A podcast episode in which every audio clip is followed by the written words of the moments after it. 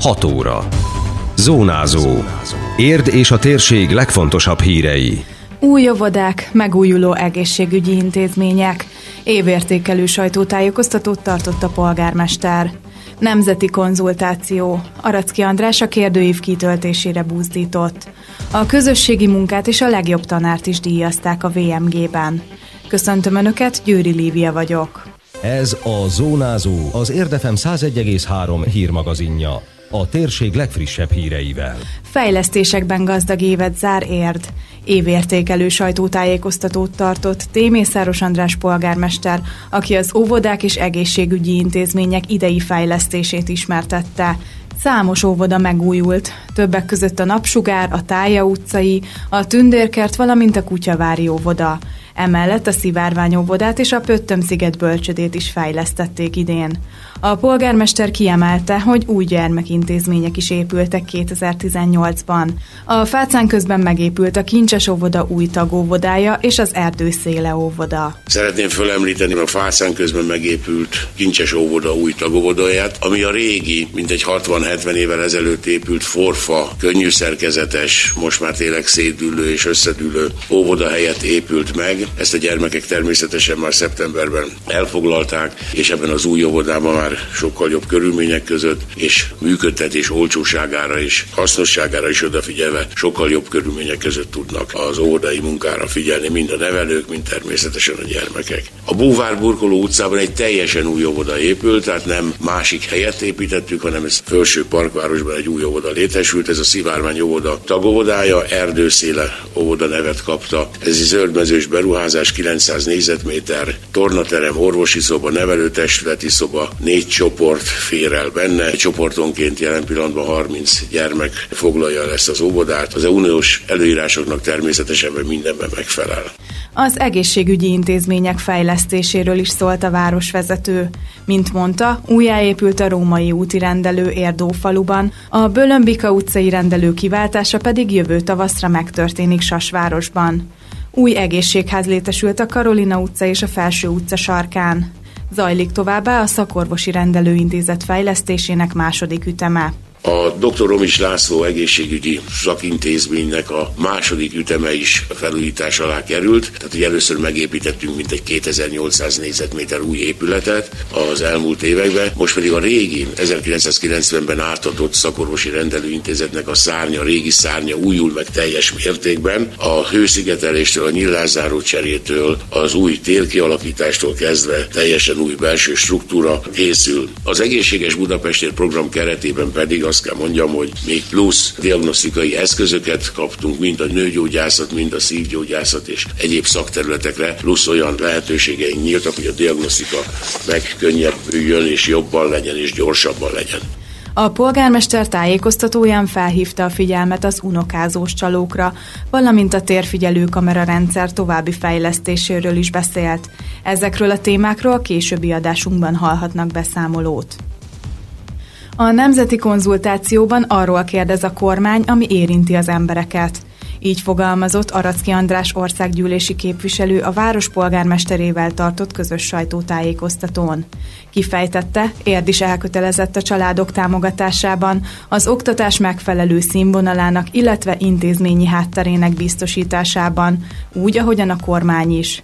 Az országgyűlési képviselő arról is beszélt, hogy a családok évében tovább bővült a csok, és számos családtámogatási kedvezmény igénybe vehető. A Fidesz-KDNP kormányzásának egyik nagyon fontos felismerése, hogy a családok felé kell fordulni, a családok támogatását, a családok léthelyzetének, életbiztonságának, távlatának a kitágítását kell szolgálni a politikának, mert enélkül nincs nemzeti politika, enélkül nincs magyar fennmaradás, enélkül nem csak magyar magyar fennmaradás nincs, hanem nincs európai értékrend sem, és európai egészséges növekvő társadalom sem. A képviselő kiemelte, ezért kezdeményezte a Fidesz-KDNP a családok védelméről szóló nemzeti konzultációt, amely az emberek véleményére kíváncsi a demográfiai krízis helyzet megoldása kapcsán. Aracki András szerint ugyanis nem a migráció a megoldás a népesség csökkenés megállítására. Ezek a kérdéssorok nagyon világosan azt mutatják, hogy a kormány kész az abban foglalt igenlő válaszok esetén igen fontos, támogató és hosszú távú, tehát több nemzedéken átvidelő családtámogatási rendszert létrehozni. Jelentem erre a fedezés megvan. A fidesz KDNP kormányokat, illetve a konzervatív polgári kormányokat mindig is jellemző óvatos költségvetés, gazdaságtámogatás és az emberek munkára ösztönzését jellemző gazdaságpolitika következtében jelenleg és remélem a jövőben is megfelelő források állnak ennek a rendelkezésére. Az országgyűlési képviselő felkérte az érdieket, hogy küldjék vissza a kérdőívet, mondjanak véleményt és alakítsák ők is a kormány családtámogató politikáját. A tájékoztatóról részletesebben az érdmost.hu oldalon olvashatnak. Az új évfolyam is megkapta a VMG jelvényt. 1968-ban 50 éve vette fel a Vörösmarty Mihály Gimnázium a reformkori költő nevét, az akkori iskolaigazgató Dizseri Sándor kezdeményezésére.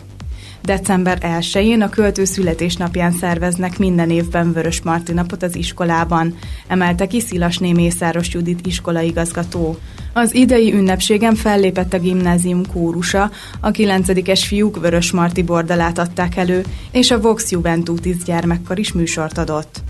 A legkiemelkedőbb pillanat, hogy a bejövő évfolyamnak átadják az osztályfőnökök az iskolához tartozást, az identitást jelképező Vörös Marti jelvényt, tette hozzá az igazgató. Az osztályfőnökök föltűzik a tanulóknak a kis jelvényt. Ugye ez egy ilyen keretes történet, most pénteken zajlott a szalagavató, ahol a ballagó vagy majd végzős évfolyamnak tűzték föl az osztályfőnökök azt a szalagot, amin a jelvény vagy éppen Vörös Marti portréja szerepel az évszámokkal, és a bejövő évfolyamok pedig most fogják megkapni ezt a pajzs alakú nemzeti színű kerettel ellátott jelvényt, tehát ez nálunk egy hagyomány, hogy ezt az osztályfőnök adja át. Köszöntöm én magam is a bejövő évfolyam tagjait, Szilasné Mészáros Judit arról is beszélt, hogy a műsor végén átadták az év legszebb tantermedíjat az egyik hatodikos osztálynak.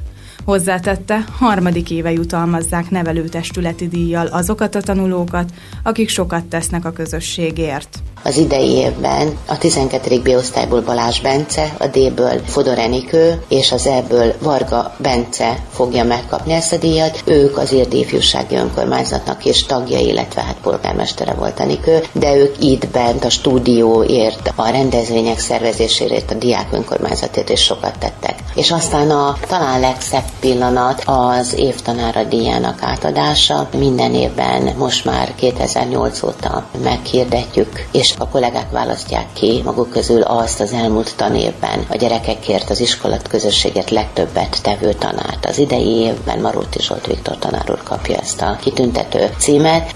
A Vörös Marti napon a tizedikes tanulók megkoszorúzták a költősírját a budapesti Kerepesi úti temetőben. A többi diáknak pedig műveltségi vetélkedőt és ügyességi feladatokat tartottak a nap hátra lévő részében. Még két napig látható Szabó Veróna Kárpit művész kiállítása az Érdi Városi Galériában. A művek bejárták a világot, de érden először mutatkozik be a nemzetközileg is elismert alkotó.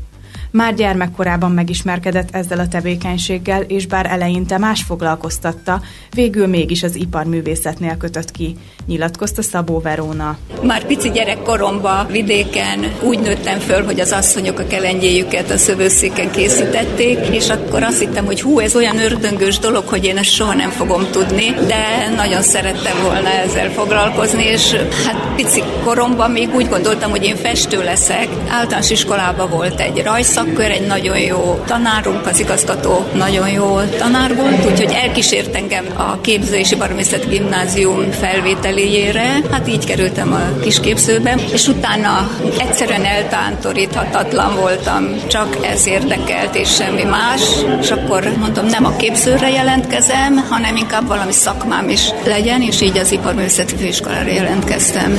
Az alkotó elmondta, hogy a kiállítás két részből áll.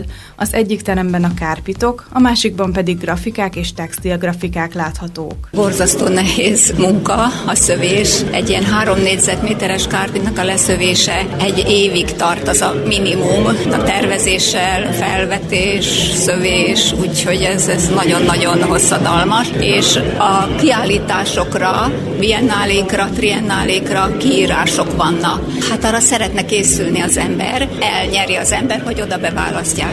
És akkor könnyebb dolog, és rövidebb időbe telik egy grafikát megcsinálni, vagy akár egy textil grafikát, és most a utóbbi időben ezeket készítettem. A tárlatot december 8-áig tekinthetik meg a Városi Galériában. Időjárás.